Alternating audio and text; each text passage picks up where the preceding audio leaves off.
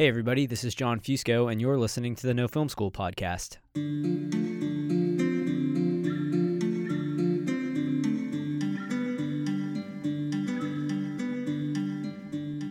Ruben Östlund has never been one to shy away from difficult themes. That's not to say that the themes he presents his audiences are controversial or difficult to watch, it's more that they're difficult to fully comprehend. Östlund's ability to translate his thoughts to the screen on such subjects, however, is unrivaled among any of his contemporaries. The Square is certainly one of these pictures. Östlund explores what exactly the concept of trust means in a modern society where paranoia is the dominant human emotion and catastrophe seems to await us around every new corner. The Palme d'Or winning film centers around Christian, a curator at a renowned modern art museum in Sweden. One day, he's robbed in blind daylight, and his ensuing decision to track down the thieves sets off a series of events that causes life to descend into chaos. I sat down with Östlund at the New York Film Festival to discuss his mind bending new feature. We cover everything from how to make a two and a half hour movie breeze by at a light speed pace to what Östlund, a teacher himself, feels is the most important part of film school. Hey everybody, it's Jon, and I'm here with Ruben Östlund. Um, let's get right into it. I saw The Square yesterday. It was an amazing film. Um, I think it raises a lot of questions, uh, but I think that the best way to answer some of these questions and uh, describe what the film is about or the film's main themes is actually uh, the origin story of the idea. So if you could like tell us how this film came to be um, Sure. to start off. Um, it, it started out actually 2008 because I was doing a feature film called Play back then, and uh, Play is about um, very young boys that were robbing other young boys in the center of the city where I live in Gothenburg in Sweden, and uh, it was inspired of these true events. Um, and these robberies they took place in the mall in the center of the city uh, like for almost three years over and over and over again. And I read through the court files of these robberies, and um, you could tell that it was very seldom that any adult interacted with the with the robberies or stopped the robberies, even though there were a lot of adult people around the kids, um, just sometimes so, as close as two meters away or something like that. And and the kids didn't eat, ask for help either. Um, so it was like almost like the, the adults' world and the kids' world were taking place on two parallel levels. Um, and I talked to my father about this, and he told me uh, that back in the 50s, when he was brought up in, in Stockholm, in the center of Stockholm, his parents put an address tag around his neck and wrote the address to the, uh, the to the apartment where he lived and sent him out on the streets to play all alone. And when he told me that this, it was like so obvious that there have been like an attitude change when it comes how we look at our role as fellow human beings and the kind of responsibility and the social contract uh, on how uh, like other adults at that time in the 50s were someone that would help your children if they ended up in trouble and today we almost look at other adults that they are possible threatened to our children so in this context a friend of me uh, and I, we decided to create a symbolic place, you know, like a white marked square, where we should build an agreement uh, that is comparable with a pedestrian crossing. You know, a pedestrian crossing is a couple of white lines in the street, uh, and uh, we have made a strong agreement that the cars should be careful with the pedestrians. It's a quite fantastic invention. And our idea with this white marked square is that we should build up um, an awareness of how we uh, have a responsibility as fellow human beings and uh, how we have the possibility to also um, put trust in each other. Uh, so it was like almost like a humanistic traffic sign. And this was actually the core of the idea, you know, when I, after I made Force Majeure, I, I still couldn't stop thinking about this idea, about this symbolic place and we started to build it in, in four cities. We actually have had uh, built it now permanently in, in four cities. So it's like a public art installation, sort Yeah. of, yeah.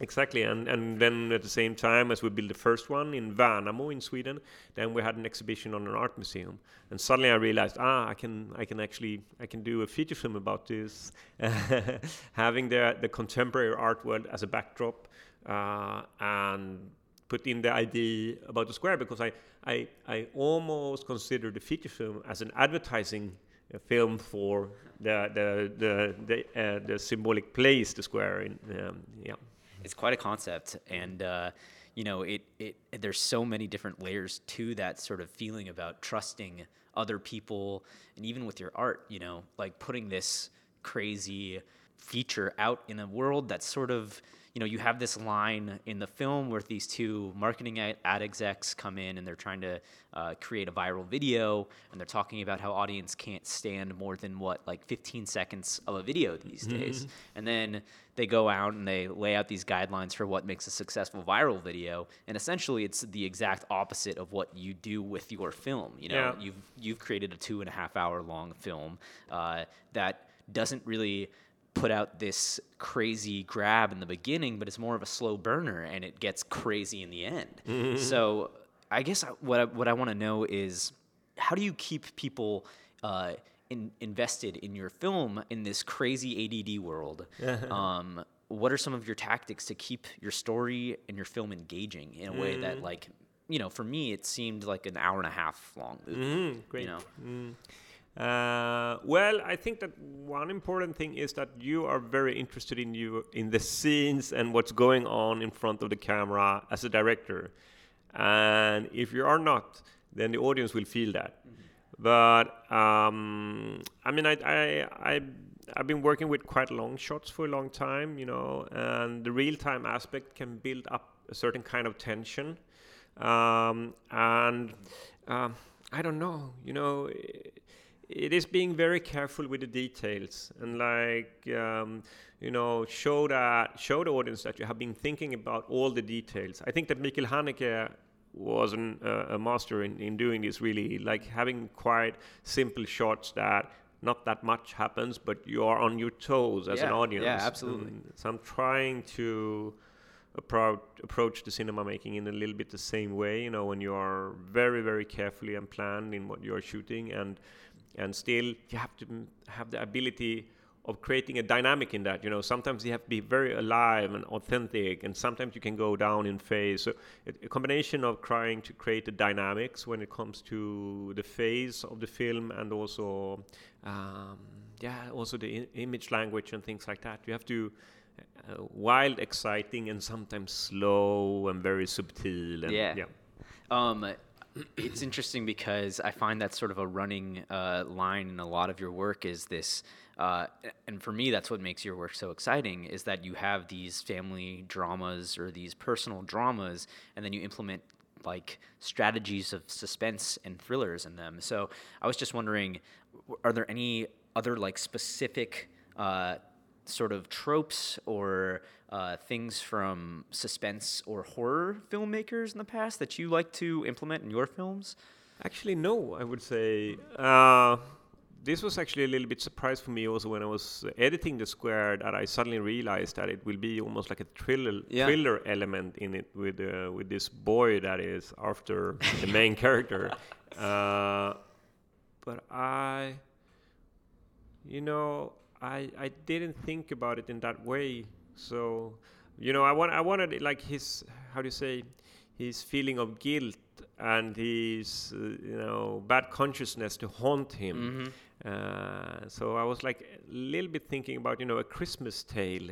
Uh, you know that kind of feeling to is is it real what's happening or is it in his just in his mind or yeah the the Dickens right the, yeah exactly okay. mm, mm. Um, So then jumping back to you know uh, the modern art elements of the film, uh, where do you see um, modern art's place in the world, uh, and how does that sort of align with film's place in the world?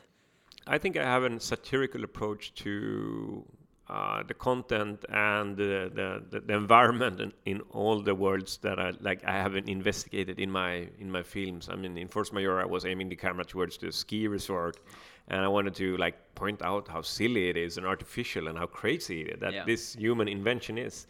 And I tried to do a little bit the same thing with the art world. I, I think there's quite many things that are silly with the art world. But at the same time, you know, the art world is a fantastic place because in order to embrace, if we just take an example and we can make that example the square, you know, the art world have the possibility to embrace an idea like that that is like a little bit thinking out of the box. Mm-hmm. Uh, uh, discussing what kind of society do we want, uh, how do we look on ourselves in, in this society, uh, what's the idea about utopia, you know, and and that arena is is something that the, the art world is is making possible to to, to create.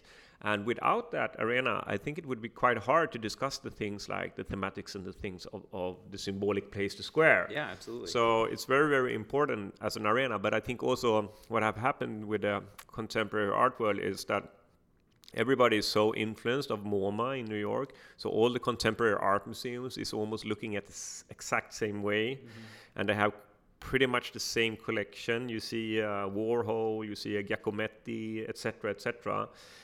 And you know when um, Marcel Duchamp put the pissoir into the white cube into the museum, mm-hmm. then it was a provocation towards that room. It was like, let's discuss what we should use this room uh, for and today it's almost that we are like repeating that kind of uh, exhibiting uh, the art pieces in the same way. So you don't really provoke the same kind of questions and thoughts that Marcel Duchamp did back then. Mm-hmm so I think it's it's there's a big challenge for those people that are working on on an institution like in a museum. In order, how do you actually exhibit the art pieces in a way so it reaches out and and creates thoughts and also gets a connection with the world outside the walls of the museum. Mm-hmm. So then, you know, it seems like you have a very clear. Um, message or sort of way you wanted people to interact with the public art of the the square, how would you? What's your like ideal uh, f- feeling or interaction for your audience to come to walk away with after seeing your film? In that sense, I think the one thing is that, of course, that you should start to reflect on your role as. Um, a fellow human being yeah. uh, in a society, but also in the way that we have lost a certain kind of ability to organize ourselves, to deal with problems as a community. You know, um, I know that the word liberal have a different meaning in the U.S. than it had in, in Europe. But you know, like we are getting so so liberal and so so like neoliberal and focused on the individual uh, and putting a lot of questions about how we deal with problems in society on an individual level. For example, if I recycle my plastic bag, at the same time I feel powerless when it comes to uh, the environmental problems. Mm-hmm. So like the idea about regulations when it comes to a state level or a global level or dealing with problems uh, on, a, on a state level, for an example, beggars that we see on the street, you know, come on, raise the tax with 0.01% for the richest and deal with this problem together. Yeah. I think I really, really think that we have to uh, start to work like a community again. Um, and um, yeah, the, I, I hope that the audience will reflect on these th- these kind of topics. Yeah, no, me, me too. And you have that uh, that scene where you know he's your protagonist is making these excuses uh, or, or, how he feels powerless, like how he does things um, to try and help the greater good. Is there any way, like, is there any way an individual in uh, even like the film scene can elevate his art to sort of, uh, you know, like you say, make uh, the social like sphere more conscious of these issues or an issue in general and what what's a what's a way for him to do that? I, I think it's about education of course and, and the way that we are looking at like yeah the knowledge that we have about ourselves you know that we have about ourselves as a species that we understand that we are a herd animal and uh, in order to in order to change the possibility to actually you know have an decisions that is about these questions have an impact on society, I think that we have to really, really start thinking about, um, yeah, as I said, work as a community. But, but it's a little bit, you know, it's a little bit like that. This these topics are are quite present today. That we realize that this is not possible to to continue in this way, uh, and um, to create awareness about this is of course big big big work and have to be done in many different levels in the society uh, in order to to make people aware of this but um, yeah, making a film is one way. Yeah, making a film, and uh, I mean making a film that's uh, engaging and thought provoking. It's very surreal almost. Like your world. Uh, one one word that I really like is the word verisimilitude. When your world that you're creating has its own rules, Mm. um, and your film like adheres to those rules, and as as long as those rules are established, your audience will be like still in the picture. Yeah. So for an example of this is you have uh, just a chimpanzee uh, walk into a, to an apartment that's owned by this other woman, but it seems completely reasonable within the world that you've created. Okay, great. So my last question would be, uh, you know, you you actually teach film um, at a at a university, and we're no film school. Uh, so, and it's not like that we devalue the uh, the university process, and I'm sure it's a lot easier for uh, students, pers- prospective film students, to go into the arts in a place like Sweden or in Europe. Um, what do you think the the value of that education is, and how can people who aren't exposed to that sort of education replicate it for themselves? Um, Uh, I think that really seriously, what what I really really think is the biggest advantages of going to a film school is that you can create a network of people around you that are on the same level and that are striving for the same goal and working together. I think that's the most important thing that was for me in film school. That you know, I met a couple of people that had the same way of thinking what we wanted to do. I met older teachers that now are my friends because we have the same kind of attitude towards what what how we look at the world you know and to try to build up that network. And you know my my father's grandfather he was a mecenat for a group of artists in in Sweden called the Halmstad group.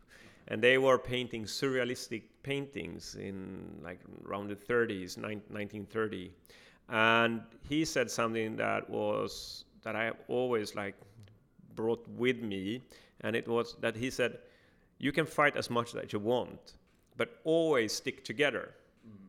because if you are a couple of people, you become so much stronger than if you are like an alone director or a lone DOP, etc. If you are a group of people and you create your own community, it becomes dangerous immediately. You know, then it becomes like a movement that is going on. Mm-hmm. So I think that you really, really should strive for trying to find your group of people and work together and fight and be angry at each other sometimes, but also realize that that being generous towards each other is only making your own position better and your own position stronger. Mm-hmm. So try to find a, a group to work together with. And honesty too. It seems like honesty can honesty can lead to anger, maybe or fights, but Sure. yeah, Sure. No, it, it's really, really great if you do, you have you have the possibility to, to uh, being criticized and have like for me also now you know when when you're getting established and you win like a prestigious prizes the Palme d'Or uh, to have people that have been with you for many many years and don't they still will criticize you just as hard as they've always been doing and and don't take the the, the criticism too personal it's about the film it's not about you exactly. Great. Well, Ruben, it's been a real pleasure talking. Okay. Great to start my day like this. okay great thanks And uh, we'll see you on the next film. yeah Thanks for listening, everybody. If you like the podcast, you can go ahead and subscribe so you don't miss any episodes. We're on any major podcast platform that you could ever possibly use. If you really like us, you can give us five stars on iTunes and boost our presence within the film podcast community. Be sure and listen to Indie Film Weekly this Thursday. I'm Jon Fusco. You can follow me on Twitter at Jim underscore John underscore Jim. And if not, then you can hear my voice again on Thursday. 1.